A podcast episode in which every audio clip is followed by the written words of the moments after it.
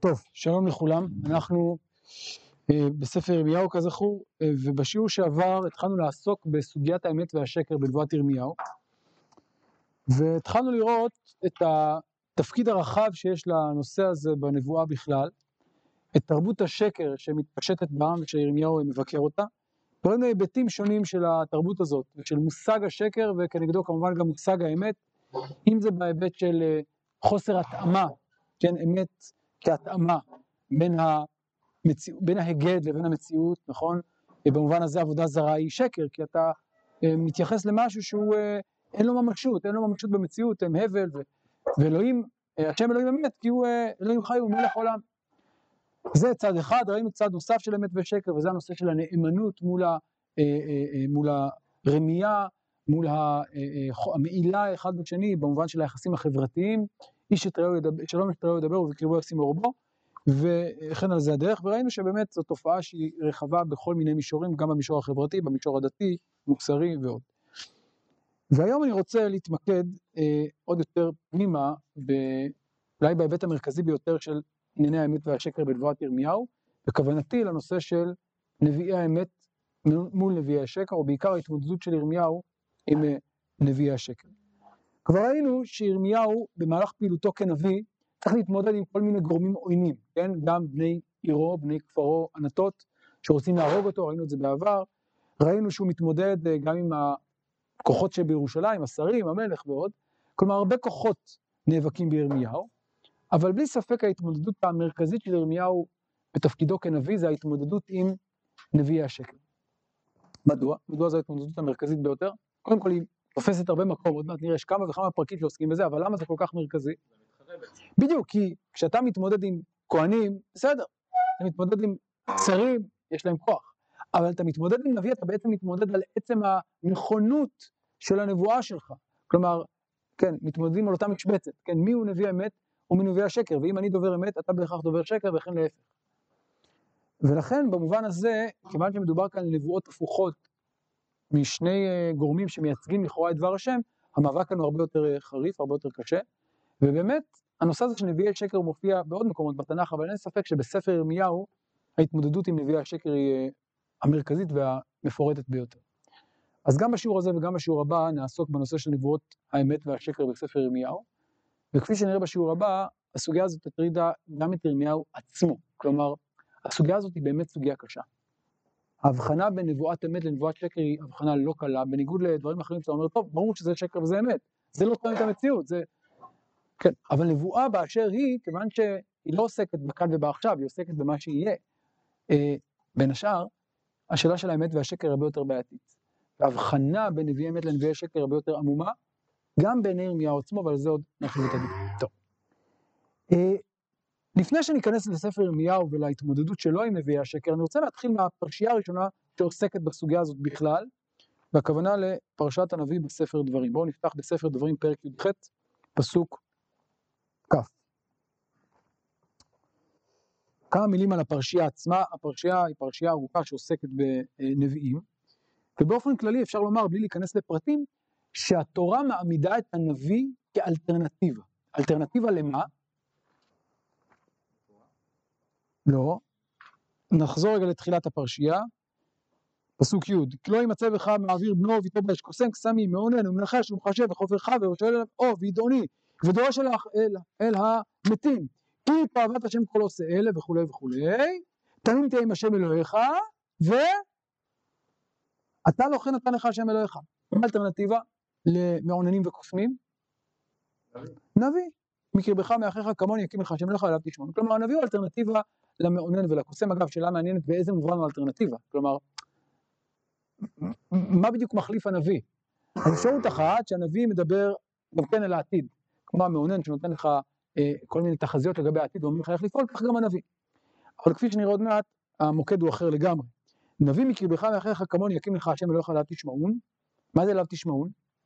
ככל אשר שאלת עם השם אלוהיך בכורו ביום הקהל אמור לא אוסיף לשמוע, לא אוסיף לשמוע את כל השם אלוהי, ותשע גדולה הזאת לא ירוד ולא אמות. ויאמר אדוני אלי היטיב אשר דיברו נביא יקים להם מקרב אחרים כמוך ונתתי דברי בפיו ודיבר להם כל אשר אצווינו. אם כן, מה תפקיד הנביא לפי הפירוש הזה בספר דברים? לתווך, עוד יותר ספציפי, להמשיך את מה?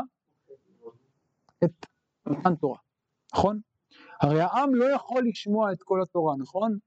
כן. לא אוסף לשמוע את כל השם, אני לא יכול לשמוע את כל השם, זה חזק מדי, זה קשה מדי. אגב, זה באמת נאמר כבר, נכון, במעמד הר סיני בספר דברים, זה מאוד מפורט העניין הזה. פנים לפנים דיבר השם עמכם, אנוכי עומד בין השם, כן, מתווך, וביניכם, כי יראתם מפני האש ולא יגעתם בהר לאמור וכו' וכו'. אז גם כאן הוא אומר להם בעצם, מה יקרה אחרי מותי? נביא, כמוך. ונתתי דברי בפי ודיבר עליהם. אז במובן הזה הנביא הוא ממשיך של המעמד בסיני. אז מה תפקיד הנביא לפי זה? לא לספר מה יקרה, אלא בעיקר לצוות. אז מה זה לשמוע לפי זה?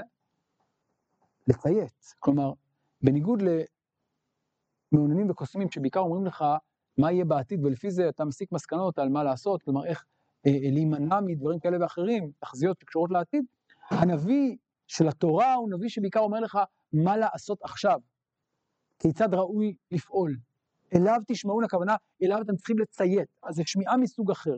טוב, אז זה נושא שאפשר להרחיב בו, לא נעשה את זה כרגע.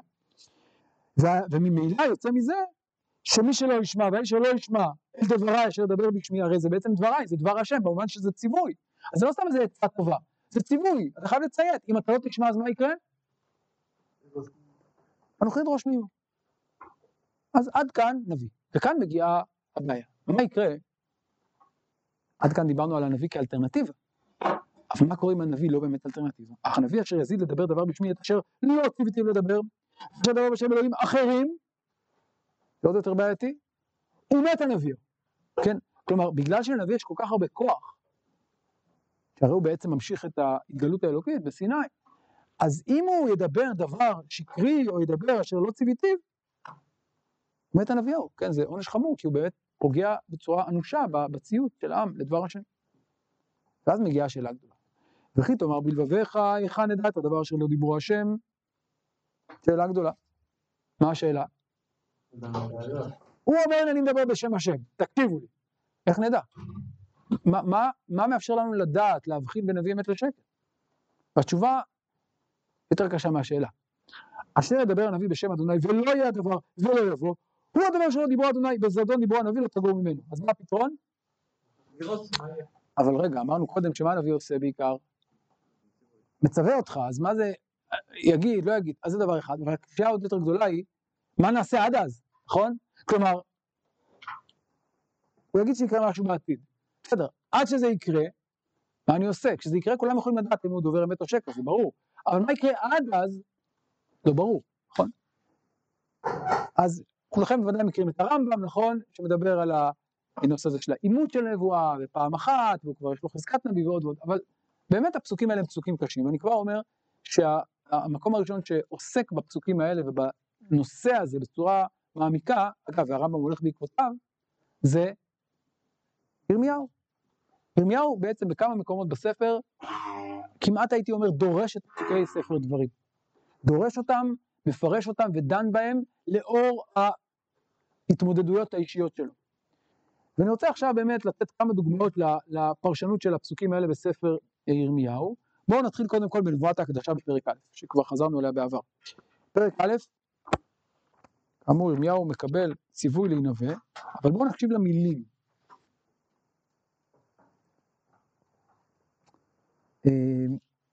ויאמר השם אלי פסוק ז', אל תאמר נא אנוכי, כי על כל אשר אשלחך תלך, ואת כל אשר עצבך תדבר. ואני מדלג קדימה, ויאמר השם אלי, הנה נתתי דבריי בפיך. שימו לב, כל אשר עצבך תדבר, נתתי דבריי בפיך, זה ממש מה שראינו בספר דברים.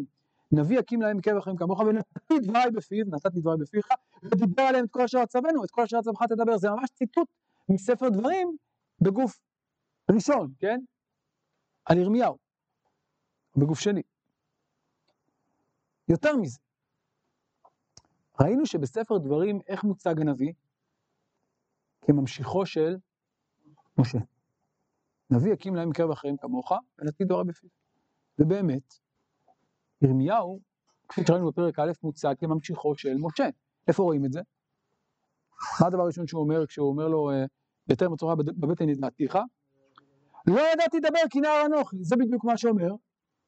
משה, לא איש דברים אנוכי, זה ממש אותה טענה, ויש עוד הרבה הקבלות בין ירמיהו למשה, לא ניכנס כרגע לכל הפרטים, כן, יש מדרש שאומר כך, לא קם נביא בישראל, את מוצא כל מה שכתוב בזה כתוב בזה, ויש הרבה הרבה השוואות בין ירמיהו לבין משה, כמובן יש הבדל אחד יסודי, והוא שמשה נשלח להוציא את ישראל מהגלות ולגאול אותם, להוציא אותם לארץ, וירמיהו באיזשהו מובן מנבא דווקא את הדבר ההפוך, את היציאה מהארץ אל הגלות. אבל יש באמת המון הקבלות ביניהם בהרבה מובנים, וכבר בנבואה הראשונה אפשר לראות את זה. כלומר, ירמיהו הוא האיש שעליו נאמר, נביא הקים עליהם יקרא בכם כמוך, כן?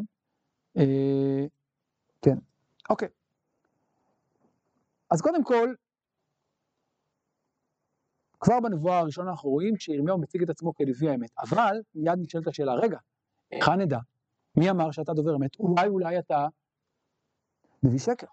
והשאלה הזאת באמת עולה כפי שנראה עוד מעט, בכמה וכמה מקומות בספר ירמיהו. אני רוצה להתחיל קודם כל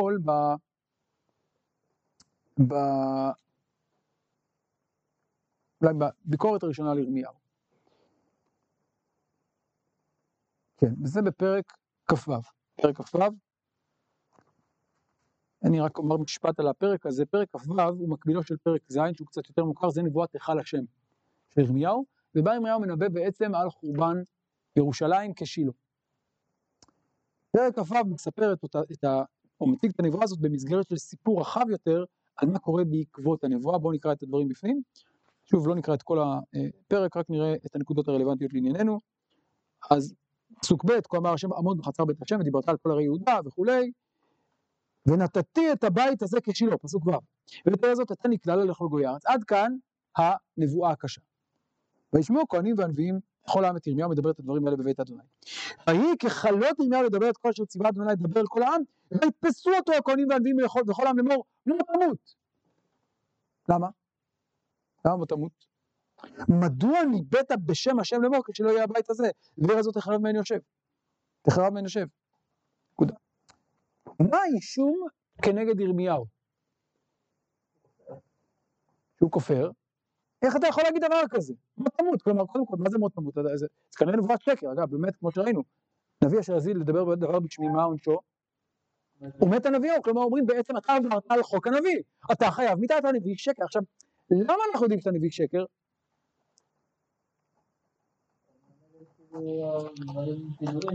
אז נשים לב, אז אפשר להגיד, אתה אומר משהו שהוא לא הגיוני, אבל נשים לב שהמוקד של הדברים, ואפשר לראות את זה אולי בפסוק הבא, פסוק י"א, כשמאשימים אותו, מעלים אותו למשפט, ואמרו, וכאן זה הופך להיות משהו יותר פורמלי, ואמרו הכהנים והנביאים וכל השרים, אל השרים ולכל העם לאמור, משפט מוות לאיש הזה, למה? כי ניבא אל העיר הזאת, כאשר שמעתם באוזניכם, כולכם שמעתם איך הוא אמר, למה הם לא חוזרים על האישום? אנחנו אפילו לא רוצים לחזור על זה. אז אומרים לו, והימים הוא אמר, דברי בלע, דברי חילול, וזה אגב, קצת מזכיר לנו, לי זה הזכיר את המשנה במסכת סנהדרין, מה קורה יש מגדף, כן? צריך להוציא אותו להורג, אבל יש בעיה, צריך להשמיע את מה שהוא אומר. אז מה עושים?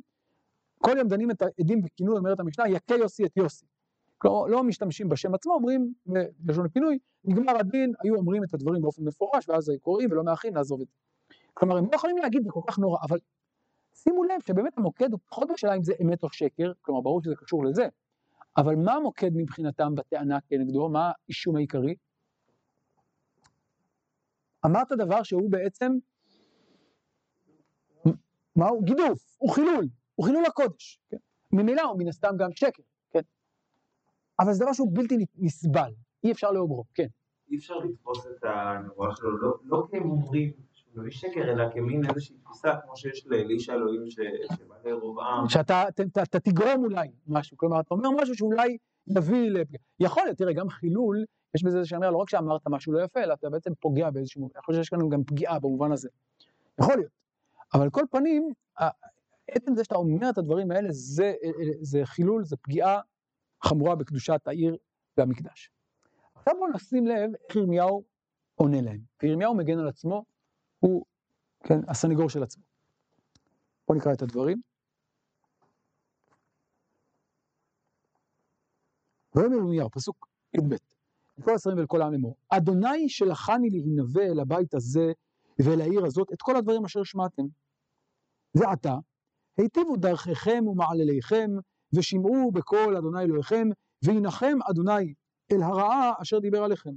ואני, הנני וידכם, עשו לי כתוב וחי ישר בעיניכם, אך ידוע תדעו כי אם ממיתים אתם אותי, כי דם נקי אתם נותנים עליכם, ואל העיר הזאת וליושביה, כי באמת שלחני אדוני עליכם, לדבר באוזניכם את כל הדברים האלה.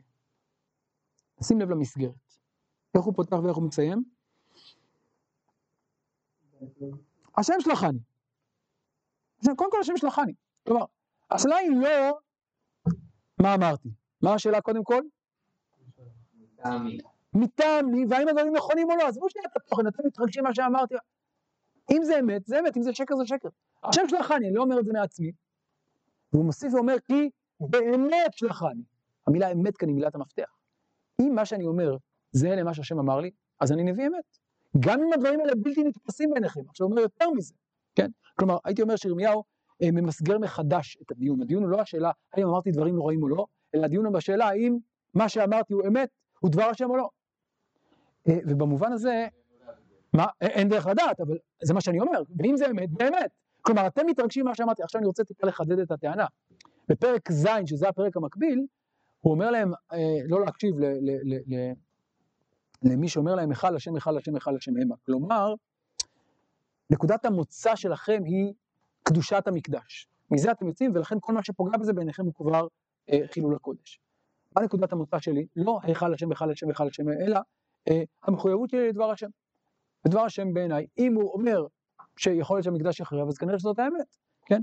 אבל יותר מזה, כלומר, זה לא שאני חולק על קדושת המקדש, אומר ירמיהו. זה לא שאתם בעד המקדש ואני נגדו. הפוך. במידה מסוימת, אני בעד המקדש ואתם נגדו. למה? כי אני בנבואה שלי, מה אני מנסה לעשות? להציל, להיטיב. אם תיטיבו דרככם, אז וינחם על הרע, ואז ירושלים לא תחרב, כן? כלומר, אני רוצה למנוע את החורבן. ובעצם אתם, כשאתם לא מקשיבים, אתם מקדמים את החורבן של ירושלים וחילול הקודש. אז במובן הזה אפשר לומר, שוב, שירמיהו גם מנסה לשכנע אותם, ואומר להם, אגב, הוא אומר, דם נקי אתם נותנים עליכם ועל העיר הזאת, כן, עזבו אותי, את זה שאני אמות זה בעיה שלי, אבל הבעיה העיקרית היא מבחינתכם, אתם נותנים דם נקי על העיר הזאת, ושופכים דם נקי, ובעצם אתם, לא רק שאתם לא תצילו אותה, אם תהרגו אותי, לא רק שלא תצילו את העיר, אני חוזר רגע לאיש האלוהים מיהודה, אם תהרגו את הנביא, זה לא שתפגעו בנבואה, נכון, במה תפגעו? בסוף, בנושא שלה, אבל הנבואה תתגשם בין אם תרצו ובין אם לאו, גם אם תהרגו את הנביא. דווקא שם, זה איזושהי תפיסה שלנו שכן אם תפגע בנביא. אבל זה בדיוק מה שאומר להם. התפיסה הזאת היא תפיסה אלילית, היא לא תפיסה יהודית של מושג הנביא והנבואה. הנבואה בסוף היא לא תלויה בנביא, היא גוברת עליו. ולכן, גם אם תנסו לפגוע בו, זה לא יעזור. אם הוא יעבור, גם הוא בעצמו יהרג. ולהפך, אם אתם תקשיבו, אז תוכלו לבטל את הנבואה, כלומר הפוך. וגם כאן אותו דבר, ושוב חוזר לנקודה המרכזית, דם נקי אתם נותנים לכם, ואתם צריכים להקשיב כי באמת שלחני אלוהים לפניכם. אז הנושא הוא באמת שאלת האמת מול השקר, שוב אפשר לראות כאן את האימות בינו ובין העם בשאלה הזאת, כן. אבל הטענה, אי אפשר להוכיח. לא, לא, הוא לא מוכיח. לא, אמרתי, אבל הוא לא יכול גם להוכיח, וגם העם לא יכול, גם אם הנבואה שלו לא תתגשם הרי, מה שהוא אומר בעצם, אני לא נביא שקר, אתם יפה. של פורענות. נכון. רגע, מאיפה אתה אומר? מי אמר לך את זה? הרמב"ם. לא, לא באמת הרמב"ם. הרמב"ם למד את זה. ממי הוא למד את זה? מירמיהו. אז ירמיהו ידבר על זה בפירוש, ונדבר על זה בשיעור הבא. הוא יגיד את זה בפירוש, את ההבדל בין נבואת פורענות לנבואת נחמה, נקרא לזה. לא, כאן הוא לא אומר להם את זה. הוא אומר להם, נחמה.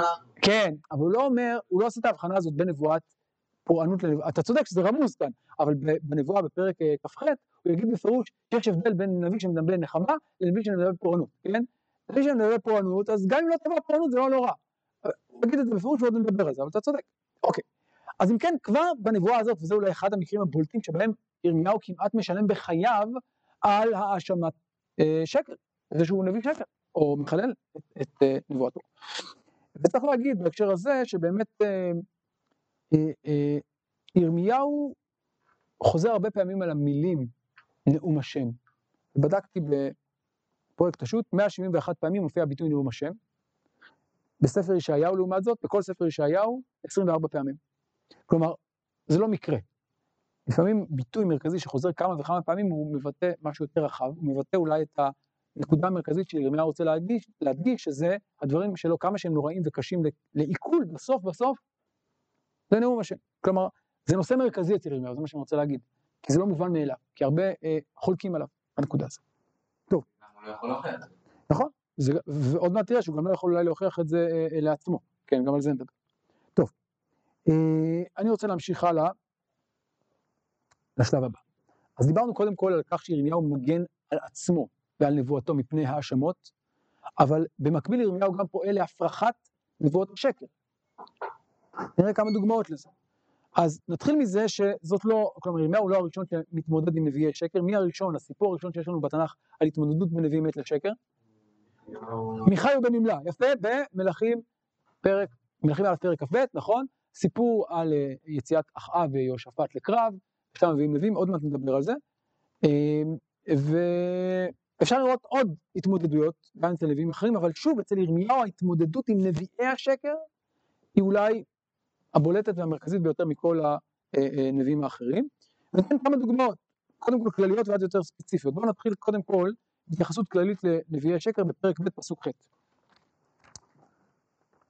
חלק מביקורת כללית על ההנהגה, הוא אומר שם כך, הכהנים לא אמרו איה אדוני, ותופסי התורה לא ידעוני, והרועים פשעו בי, והנביאים ניבאו בבעל, ואחרי לא יעילו הלכו. אז יש לו ביקורת על כל שדרת ההנהגה, כהנים, נכון? תופסי התורה, רועים ונביאים. כן. האם זה אומר הפסוק על ירידת ציפייה והנביאים האלה למשהו אחר? כלומר? זה אומר, הרועים פשעו בי. כן, כן, כן. הוא פונה לנביאים. לא מצפה שהם נראו בשנותיהם לנביאו הבאר? כנראה שכן. כלומר, תראה, זה קשור לשאלה בכלל מה זה, האם נביא זה מקצוע? כן, זה אנשים שזה תפקידם. יודעים שבעולם, מה? יש איזשהו, כן, יש בית ספר לדבר, אנחנו יודעים בתקופות היותר קדומות, השאלה אם באותה תקופה היה או לא, כלומר, מי הם הנביאים שעליהם מדובר כאן? כנראה זה כן היו אנשים בעלי שם, כלומר, לא סתם איזה אדם שבא ואומר, דבר השם, אלא אנשים שהם באמת היו בעלי שם מוכרים, ואולי אנשי מקצוע כזה, כן, אז כנראה הייתה ציפייה במובן הזה, שינבאו אחרת. זה חלק מהציפייה כמו ציפייה של כל אדם מישראל ש... אמירה אולי, שכל אדם ישראל צריך לנסות ולהיות נביא. לא מספיק שאתם לא נביאים לדבר השם, כמו שמצופה מכולם. למה אתה אומר שזה מצופה מכולם? להפך, אתה רואה שזה דווקא איזו קבוצה ספציפית בהנהגה, לא יודע אם זה ציפייה כללית. אני חושב שאלה שמנהיגים, בסופו של דבר, הם הקבוצה הספציפית הזאת, שהם גם נביאי שקר. אני לא חושב אבל ש... אז זה פסוק מאוד, זה גם מי ייתן, זה לא יודע, כן, אני לא יודע, קיצור אני לא מוצא את הרעיון הזה בירמיהו, זה מה שאני אומר, אני לא יודע אם יש...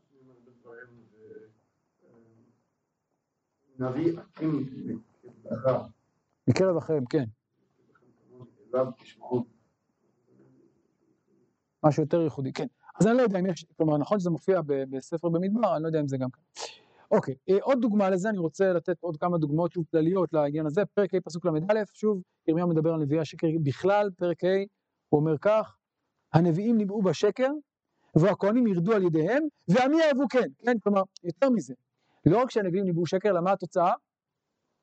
כולם הולכים אחריהם, הכהנים, והעם מבסוט בכלל, כלומר, כאילו הנבואות האלה לא רק שהן נבואות שקר, אלא הן נבואות שגם בסופו של דבר מתקבלות על דעת העם, וזה אולי מתחבר למה שראינו קודם, הנביאים ניבאו בשקר, זה חלק מהתרבות השקר הכללית, שמביאה בסוף לחורבן, כי העם רוצה לשמוע לזה, והוא לא רוצה לתקן. ותן עוד דוגמה לזה בפרק ו' פסוק י"ג, כי מקטנה ועד גדולה, וכאן זה ממש מפורש, כולו בוצע בצע. ומנביא ועד כהן, כולו עושה שקר. וירפאו את שבע עמי על נקלה לאמור, שלום, שלום, ואין שלום. שימו לב.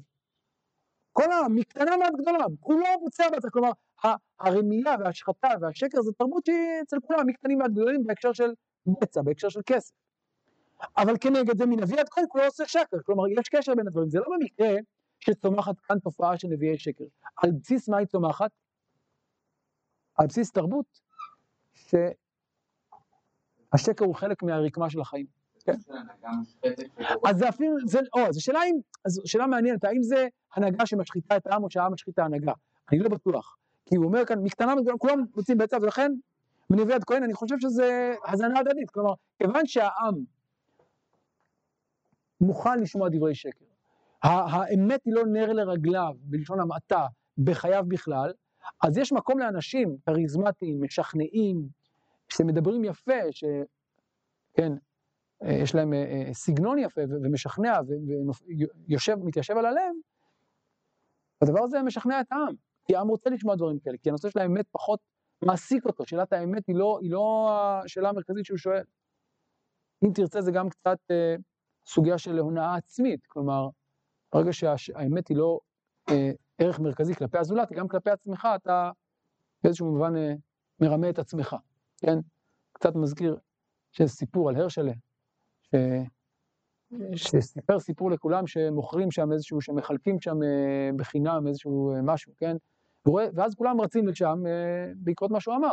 הוא רואה את כולם רצים, מתחיל לרוץ. שומע אותו מה אתה רץ, ראיתי את כולם רצים, אז אולי באמת יש שם משהו. כלומר, בשלב מסוים, אתה מאמין לשקר של עצמך, כיוון שהשקר הופך להיות חלק מהחיים שלך, אתה גם משתכנע מעצמך, אתה משקר לעצמך. אז במובן הזה אפשר לומר שזו תרבות שמצמיחה תופעה כזאת, שמעודדת, שנותנת לגיטימציה וגם מתגמלת כזאת תופעה של נבואת שקר. ועוד נרחיב לזה בהמשך. עוד דוגמה אחרונה לתופעה הזאת, בפרק י"ד פסוק י"ג, ראינו חלק מזה בעבר, ואמר, כן, כך ירמיהו קובל על נבואת הפורענות, אהה, אדוני אלוהים, הנה הנביאים אומרים להם לא תראו חרב, ורעב לא יהיה לכם, כי שלום אמת אתן לכם במקום הזה, כלומר זו הנבואה, שיהיה שלום אמת, ולא יהיה חרב, כלומר, הם מנטרלים את הנבואה שלי, זה לא אשמתם, זה הנביאים. מה אומר הקדוש ברוך הוא? שקר, הנביאים נביאים בשביל, לא שלחתי, לא ציוויתי, לא דיברתי עליהם. טוב, אז מה? אז יש עונש לנביאים, אבל גם לעם. למה? בעצם הוא אומר, כל הכבוד לנביאי השקר, גם אתם כעם צריכים להפעיל קצת יותר ביקורת. לא לקבל את זה כפי שזה. כלומר, אתם רוצים לשמוע את זה. אתם רוצים לקבל את הנבואות האלה, ולכן גם אתם תענשו. טוב. שמה? נכון, לא, אני אומר, ירמיהו כן אומר, הנביאים אומרים להם, אז הוא אומר, כן, לא שלחתי, לא ציוויתי, לא דיברתי עליהם, הם מתנבאים לכם חזון שקר, והוא אומר, למרות זאת העם לא יקבל הנחה, כלומר, אני לא אומר את זה בצורה מפורשת, אבל, כלומר, הוא לא אומר את זה בצורה מפורשת, אבל בהחלט האמירה היא שבסוף זה לא במקרה שהעם מקבל את זה. נכון שהם נביאי שקר, אבל זה גם אחריות של העם. כפי שראינו, הנביאים לא צומחים בחלל ריק. הם צומחים על איזשהו מצע של תרבות שקר. טוב. ועכשיו, כחלק מהדיון הכללי הזה, בהשחתה של הנביאים, כחלק מההשחתה הכוללת של ההנהגה ושל העם כולו, אני רוצה להתמקד עכשיו בפרק שעוסק אך ורק בנביאי השקר, ואם תרצו, בתופעת הנבואה בכלל. זה פרק מאוד מעניין, כי כאן לראשונה ירמיהו באמת מנסה להתמודד עם הבעיה ולהציב קריטריונים לנבואת אמת מול נבואת שקר. איך אני יכול להבחין? כן? פרק כ"ג. בואו נפתח פרק כ"ג. ובמובן הזה, אגב, פרק כ"ג הוא מבוא לפרקים שיהיו אחרי זה, ונראה בשיעור הבא, שבהם ירמיהו מתמודד ישירות עם נביאי השקר. בואו נתחיל. פרק כ"ג. לא נלמד את כל הפרק, אני כבר אומר, אבל נתמקד בכמה קריטריונים עיקריים שיש לנו כאן. כ"ג פסוק ט' לנביאים, כן? כלומר, נקודותיים. למי הנבואה הזאת מיועדת? לנביאים. נשבר ליבי וקרבי, רחפו כל עצמותיי, הייתי כאיש שיכור וכגבר עברו יין מפני אדוני מפני דברי קודשו. כי מנאפים מלאה הארץ, כי מפני עלה עבלה הארץ יבשו נאות מדבר, ותהי מרוצתם רעה וגבורתם לוחן. כי גם נביא, גם כהן חנפו, גם בביתי מצאתי רעתם נאום אדוני, לכן יהיה דרכם להם ככה לקלקות באפלה ידחו ונפלו בה, כי אבי עליהם רעה שנת פקודתם נאום אדוני. ובנביאי שמרון ראיתי תפלה ינבאו ובעל ויתו את עמי את ישראל, ובנביאי ירושלים ראיתי שערורה לעוף והלוך בשקר וחיזקו ידי מרעים, לבלתי שב הוא איש מרעתו, היו לי כולם כסדום ויושביה כאמור. אני אעצור רגע כאן. הנבואה מתחילה קודם כל בתיאור של חוויית הנבואה. רחפו כל עצמותיי, הייתי כשיכור, גבר עברו יין, מפני השם ומפני דברי קודשו. כן, איך הוא מתאר את חוויית הנבואה? ערפול חושים כזה, משהו שמטלטל אותך, כן. ואז הוא עובר לנביאי השקר. לכאורה ככה הוא מדבר על עצמו, ככה הוא מדבר על עצמו. אתה אומר, הנבואה הספציפית הזאת כנגד הנביאים. אוקיי,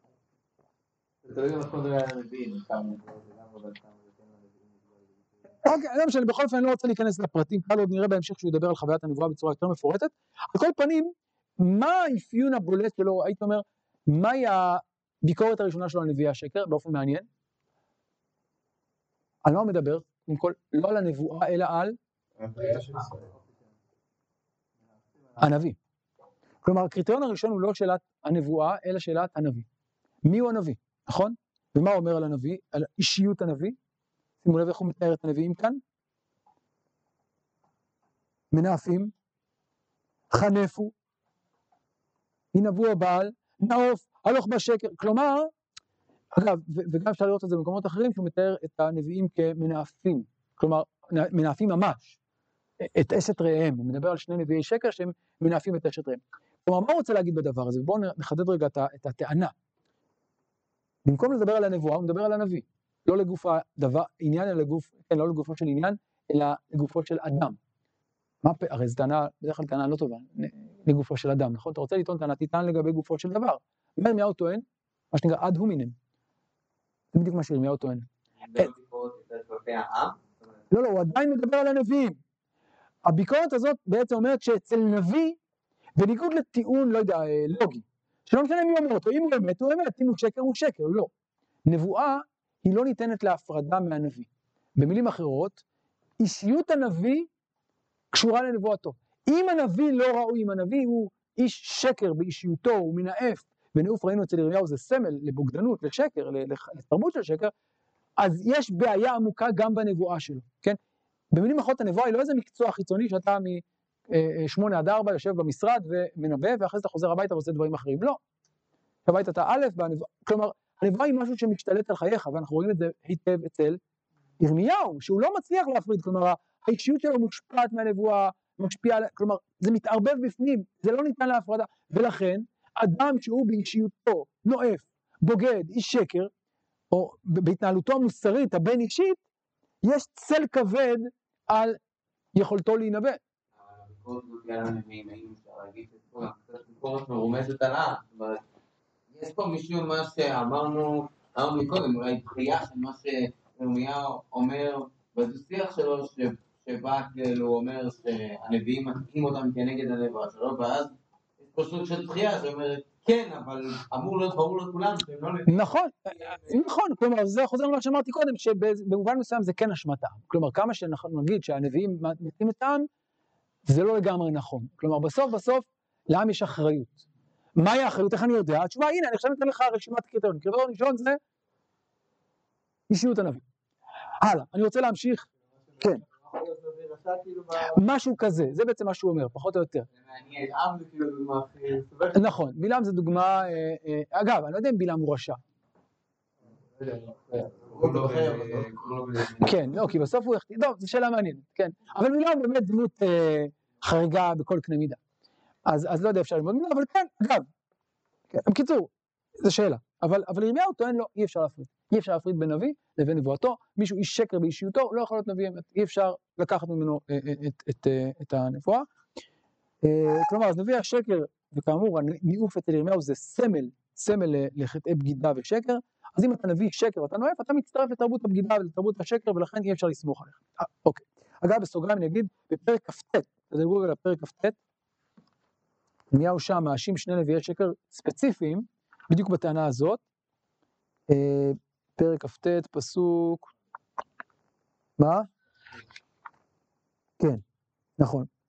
אל אחאב בן קוליה ואל צדקיה בן מעשה, הניבאים לך בשמי שקר, וכולי, ואני מדלג בפסוק כ"ג, כאן אשר עשו נבלה בישראל, וינאפו את נשי רעיהם וידברו דבר בשמי שקר. עכשיו לא ציוויתם, שימו לב, יש כאן שילוב, הם גם א', ניאפו וב',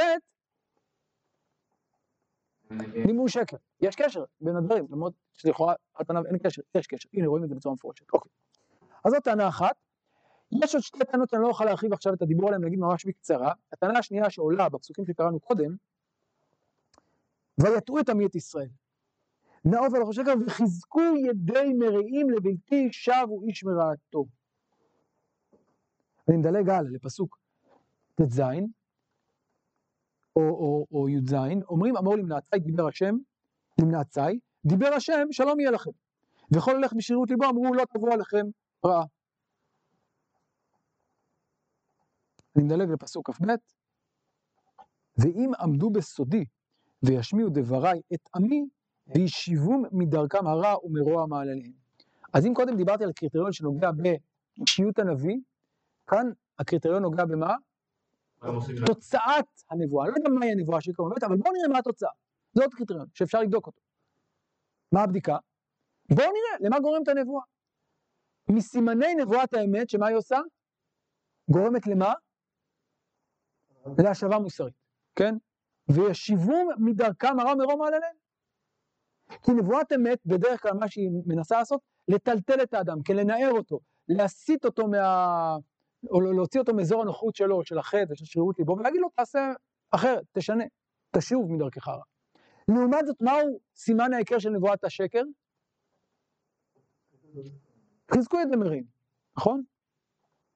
או כמו שהוא אומר כאן, שלום יהיה לכם, וכל אשר בשרירות ליבו אמרו, לא תבוא לכם רע. לבלתי שבו איש מרעתו, חזקו את דמרים. כלומר, מה קורה בנבואת שקר? היא משאירה את האדם באזור הנוחות שלו. במובן הזה היא מחזקת את דמרים. יש חטא, יש שחיתות, אז מה עושים בנבואת השקר? אומרים שלום. שלום יהיה לכם, כלומר, הם מרגיעים, וההרגעה הזאת פועלת באופן שלילי מבחינה מוסרית. היא גורמת לאנשים להיות יותר שאננים מבחינה מוסרית, ולא לעשות שום דבר. אגב, זה מעניין בהקשר הזה, ההשוואה לסדום ועמורה. כן, היו לו יושבי הכסדום, כולם כסדום ויושביה כאמורה. כן, ההשוואה לסדום ועמורה זה גם כמובן מבחינה מוסרית, נכון, והרבה פעמים הנביאים משווים בין ירושלים לסדום מבחינה מוסרית, ישעיהו ועוד, אבל אולי יש כאן עוד נקודה. מה קורה בסדום כשמגיעים המלאכים? אומרים ללוט, נכון, אבל אחרי זה, כשהמלאכים אומרים ללוט, קום, כך, נכון, מי לך בעיר, חתן בניך ובנותיך, מה אומר לחתנים שלו?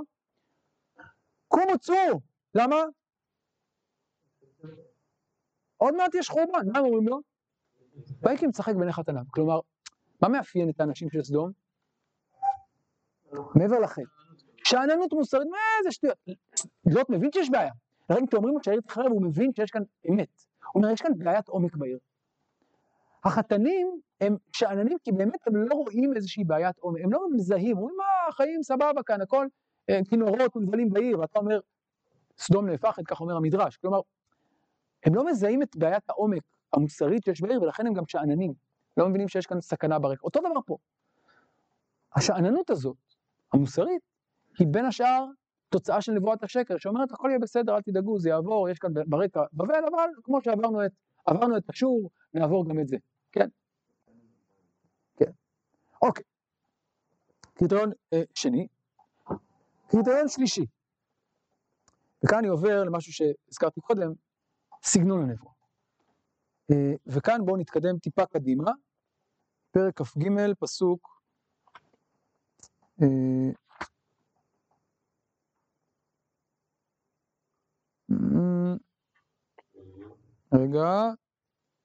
למד. לכן, הנני על הנביאים נאום אדוני מגנבי דבריי איש מאת רעהו, הנני על הנביאים נאום השם הלוקחים לשנם וינאמו נאום, הנה אם אין ליבי חלומות שקר, ומשם ויספרו ויתלו את עמי וכו'. אז עוד שקר, מה מאפיין כאן את נבואת השקר? שימו לב, מגנבי דבריי שמעת רעהו. מה הכוונה מגנבי דבריי? אז אפשרות אחת, כך אומר רש"י, שהם גונבים את דברי נביאי האמת, ומלבישים עליהם את נבואת השקר, כן? כלומר, לוקחים את הסגנון, כה אמר השם, אתה כמו נביא אמת, אבל מכניסים תכנים של שקר. טוב, זה כיוון אחד. כיוון אחר עולה אולי מהסיפור שהזכרתי קודם, הסיפור של מיכאי בן ימלה. זוכרים את הסיפור שם? בואו נפתח גם מלכים א', פרק כ"ב, ממש בזריזות, לא נוכל לעקוב אחרי כל הסיפור, רק נראה נקודה אחת מרכזית. אני מזכיר ששם יש לנו סיפור על יציאה למלחמה של מלך ישראל אחאב ומלך יהודה יהושפט, ויהושפט מבקש מאחאב לפני שיוצאים לשאול בהשם,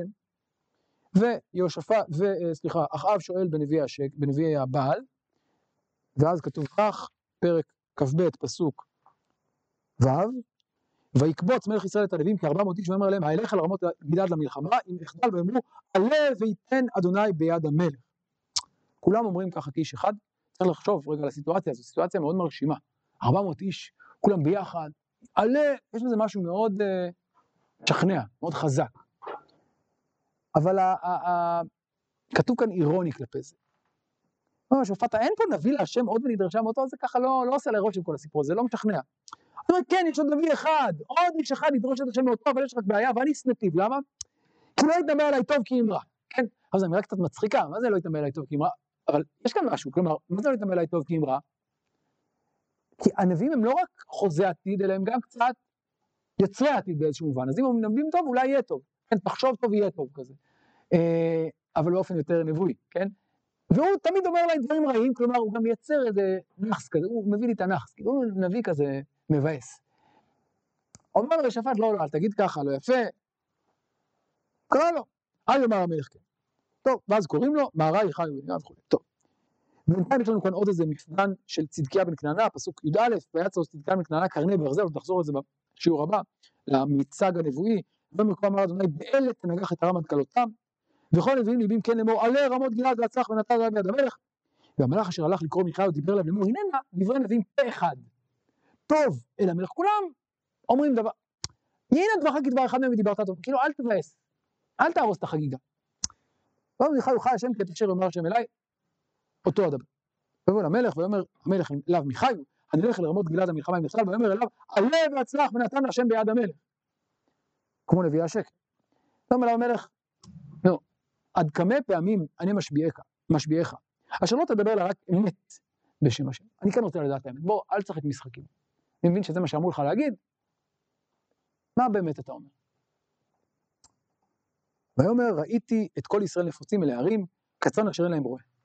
ויאמר אדוני, לא אדונים לאלה ישובו איש לביתו בשלום. ויאמר לך ישראל לשלום, אבל אמרתי לך, הנה אתה רואה, אמרתי לך, זה מה שיקרה, זה מה שיקרה. טוב, הסיפור הזה סיפור מאוד מעניין בהרבה מובנים, וזה נושא לעיון שלם שלא נוכל לעשות כרגע. הייתי ברור למלך לכל ה400 מילים. נכון, יש כאן פער, יש משהו אצל אחאב כאן מתעתע בסיפור הזה, אחאב הוא דמות. לא, אבל דווקא אחאב הוא זה שאמר. אחאב הוא זה שאמר, לא. המלך הוא זה שלוחם. לא, כנראה כאן הכוונה לאחאב. כנראה כאן הכוונה לאחאב. אתה צודק שלא כתוב בפירוש, אבל זה די ברור שמדובר על אחאב. אז בוא, אבל אני לא רוצה להיכנס, אתה רואה, עד כמה פעמים אני משביעך, כאילו, זה לא פעם ראשונה שאנחנו נפגשים. אבל נעזוב את זה, אני חושב שיש כאן תמונה מאוד מורכבת של אחאב, הוא לא דמות שלילית בסיפור הזה, הוא דמות מורכבת מאוד ומרתקת, אבל נעזוב את זה כרגע. מה שחשוב לי לענייננו, שמה מאפיין את נביאי השקר כאן, לעומת נביאי האמת, הם הרבה והוא קצת, הוא אחד, אבל מה ההבדל העיקרי ביניהם? פה אחד, לא רק אותו דבר, אלא שפה אחת ודברים אחרים, נכון? כלומר, מגנבי דווי, זה מה שאומר אולי ירמיהו, כלומר, סגנון אחד, וחז"ל אומרים על זה, כן, כך אומר יהושפט, לפי המדרש, אומר לאחאב, ככה מקובלני מבית אבי אבא, אין שני נביאים, כן, סגנון אחד עולה לכמה נביאים, ואין כמה נביאים מתנבאים בסגנון אחד. עכשיו, זה די בולט שזה הקריטריון כאן, ואולי זה מה שירמיהו אומר, אבל השאלה היא למה? למה אין שני נביאים מתנבאים בסגנון אחד? אני חושב שזה קשור. אז מה, אבל אם זה דבר השם, יש משהו יותר חזק. שכולם אומרים את אותם מילים, זה הרבה יותר חזק. אבל באמת לא מה שאמרנו קודם, הנביא הוא לא רק צינור חלול שמקבל את הנבואה ומעביר אותה, שראינו אצל ירמיהו, אלא היא מותכת באישיותו, היא עוברת דרכו. הדימויים, השפה, הלשון, בסוף זה של הנביא. זה גם נגד הכהונה, יש הרבה פעמים את ההקבלה בין כהן לנביא. כן. הוא חדנדה ואביהו דווקא כשמביאים את הסיפור. הוא צריך להתבטל, אתה אומר, הוא צריך להתבטל. ונביא הוא לא מתבטא לגמרי, הוא לא מתבטא לגמרי לנבואה, הוא מתעמת איתה, נכון? אז אפשר לומר שזה אולי סימן לכך שהנבואה היא לא באמת עוברת אצל הנביא, יש בה משהו קצת מזויף. אוקיי, וכאן אני רוצה להגיע לקריטריון האחרון, והקריטריון האחרון, כפי שנראה עוד מעט, שונה משלושת הקודמים. שלושת הקודמים זה קריטריונים שאתה יכול לבחון אותם מבחוץ. אתה עכשיו בא אל נביא, אתה אומר, נביא אמת, נביא שקר, בוא נבדוק מי הוא הנביא, בוא נבדוק מהי תוצאת הנבואה, ובוא נבדוק מהו הסגנון של הנבואה. אלה קריטריונים חיצוניים לבחינת הנביא. אבל הקריטריון הרביעי הוא קריטריון פנימי. אם תרצו, זה מבדק לנביא, בחן את עצמך. האם אתה נביא אמת או נביא שקר? עכשיו זה אני לא יכול להגיד מבחוץ. מי שיכול להגיד זה רק אתה. עכשיו, למה זה קריטריון מעניין? כי יש כאן איזושהי הנחה כלפי נביאי השקר. ומהי ההנחה? עוד מעט נראה. שנביאי השקר לא קוראים לעצמם נביאי שקר, כמובן לא בחוץ, אבל גם באמת, הם לא רואים את עצמם כנביאי שקר. בואו נקרא את הפסוקים. חוזר לירמיהו, פרק כ"ג. רגע, יפה, זה בדיוק הנקודה. בואו נראה פרק כ"ג, פסוק כ"ה. שמעתי את אשר אמרו הנביאים הנבאים בשמי שקר, לאמור חלמתי, עד מתי היש בלב הנביאים נבעי השקר וביאו תרמית ליבם, החושבים להשכיח את עמי בשמי בחלומתם, שיש ספוי של רעהו, כאשר שחרוב אדם את שמי בבעל. הנביא אשר איתו חלום יספר חלום, אשר דברי איתו ידבר דברי אמת. מה לתבן את הבא נאום השם, הלוחות דברי כאש נאום אדוני, וכפטיש יפוצץ צהלה. מה הקריטריון כאן לאמת? מהי חוויית הנבואה? הוא אומר להם, עם כל הכבוד, מה הנבואות שלכם? מה אתם רואים? חלמתי חלום בלילה, חלמתי. עכשיו, יכול להיות שבאמת חלמת. ואגב, צריך להגיד שחלום באמת אופציה לנבואה, למשל, אם יהיה נביאכם השם, באמרה אליו התוודע, בחלום הדבר בו. לא יכול נבדיל משה, בסדר, משה מיוחד, אבל חלום זה בהחלט מדיום של נבואה. אבל פה הוא מדבר על זה, איזשהו משהו שבתוך החלום זה נראה, יש הבדל בין חלום לחלום, הוא אומר, הם מספרים את החלומות שהם חלמו. כן, אבל נכון. חלום צריך... לא. אני לא חושב שלעומת זאת חלום, לעומת זאת נבואה. כלומר, חלום יש בו מה שהוא אומר מתעתע. למה? כי הגבול בין מציאות לדמיון מתשתש, כן? כלומר, נגיד יותר מזה. וכאן אני טיפה אחדד את הנקודה. אנחנו מדברים על תקופה קשה, תקופת משבר, תקופה שבה אויב הבלבים נמצא בפתח, אתה בסכנה. באופן טבעי בתקופות כאלה מה קורה? אנשים במצוקה חולמים חלומות, חוזים בחזיונות, רואים מראות. אגב, אם תסתכלו אצל יוסף בן מתתיהו, כשהוא מתאר את אחרית ימי בית שני למלחמות היהודים, מה הוא מתאר שם?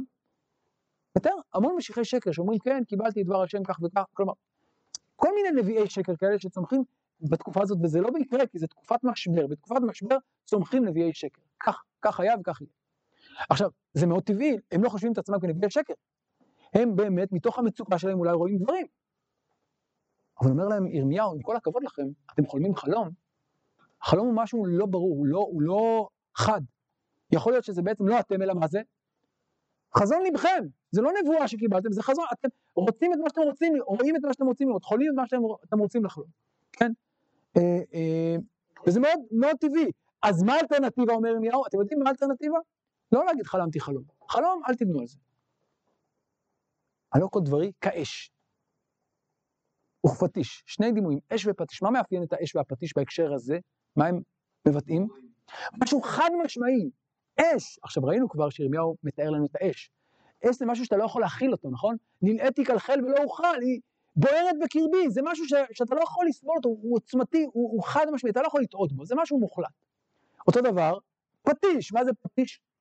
בום, פוצץ סלע, זה מכה, אימא, עצמה. אגב, גם אש וגם פטיש זה דימויים קשים, כואבים, נכון? כמו הנבואות של ירמיהו. אז יש בזה משהו שהוא ברור לחלוטין, הוא מוחלט. עכשיו, שוב, זה קריטריון שהוא קריטריון פנימי, הוא לנביא עצמה. הוא אומר, אם אתה באמת אותנטי, כן עם עצמך, תבדוק האם אתה חולם חלום, כי אתה רוצה לחלום כך, כי הלב שלך אומר לך, או כי באמת קיבלת משהו שהוא חיצוני לך, שהוא כואב לך, שהוא נוקב, שהוא שורף, שהוא מכה. כן. הבעיה בזה זה שנבואה, זה אולי כבר נבואות חורבן. אז אני לא דווקא, לאו דווקא אש, נכון, אתה צודק שראינו שהאש היא גם דימוי לפורענות, אבל לא רק, כלומר האש היא גם דימוי שוב, קחו רגע את המקום הראשון שהזכרנו בזמנו, הדימוי הראשון של נבואה בתנ"ך זה אש, כן, סנה בוער באש, והסנה איננו מוקל, זה דימוי לנבואה. אז יכול להיות שזו אמירה כאן, נכון שאצל ירמיהו זה יותר חזק, כי באמת הנבואות הן קשות ומתוכנן, אבל לא רק.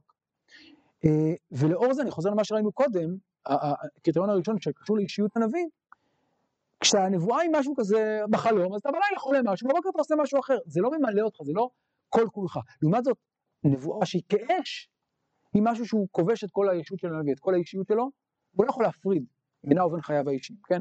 זה באמת, וזה טובה מאדם להתמסר בכל כולו לנבואה, באופן טוטלי, ולהקדיש את כל חייו, אי אפשר להפריד בין החיים האישיים לנבואה. וזה באמת אולי סימן ההקרא הכי מובהק של ירמיהו, נכון?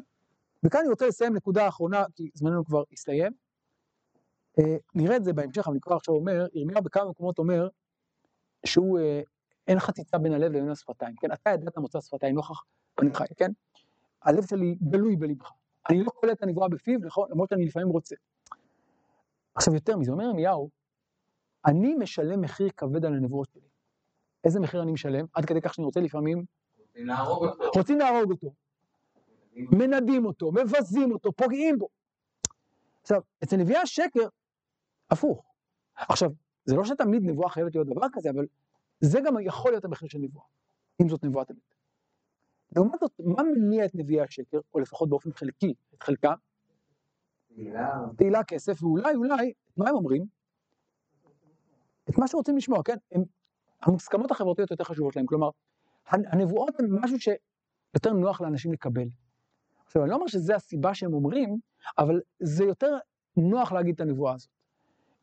ובמובן הזה אני חוזר שוב לפער בין הפנים לחוץ, ראינו את זה גם במקומות אחרים. שלום את רעהו ידבר, כלפי חוץ, ובקרבו ישימו בו. אותו דבר, נבואות של שלום שקריות, וירפו את שער המליאה נקרא לאמור שלום שלום, ואין שלום. כלומר, הנבואות השקר האלה הן מאופיינות במה שאנשים רוצים לשמוע. כלומר, מה חשוב לשקרן לעשות? למה שקרן לא אומר בפנים למישהו? למה שלום את רעהו ידבר ובקרבו ישימו בו? כי אתה לא תגיד לו, לא נעים לך להגיד לו בפנים את מה שאתה חושב עליו, אתה תגיד לו, אתה תשחק אותה איזשהו, כן, תגיד לו משהו שנוח לשמוע, תגיד לו שלום כלפי חוץ, בפנים תעשה לו משהו אחר. אז יש כאן איזה פער בין האמת הפנימית של האדם לבין מה שהוא אומר, בין הלב, מה שנקרא אחד בפה ואחד בלב. גם ביחסים החברתיים, אבל הוא עדין גם לנבואות, כלומר, אנשים אומרים את הנבואות שאנשים רוצים לשמוע, ובמובן הזה אני חוזר למה שפתחנו בו, הייתי אומר שתרבות השקר כאן חוזרת גם כן. תרבות השקר מעודדת את נבואת השקר, למה? כי אנשים רוצים לשמוע את מה שנעים להם לשמוע, ולא את מה שנכון להם לשמוע. והם מעודדים להגיד את מה שטוב לשמוע ונעים לשמוע, ולא את מה שראוי להגיד.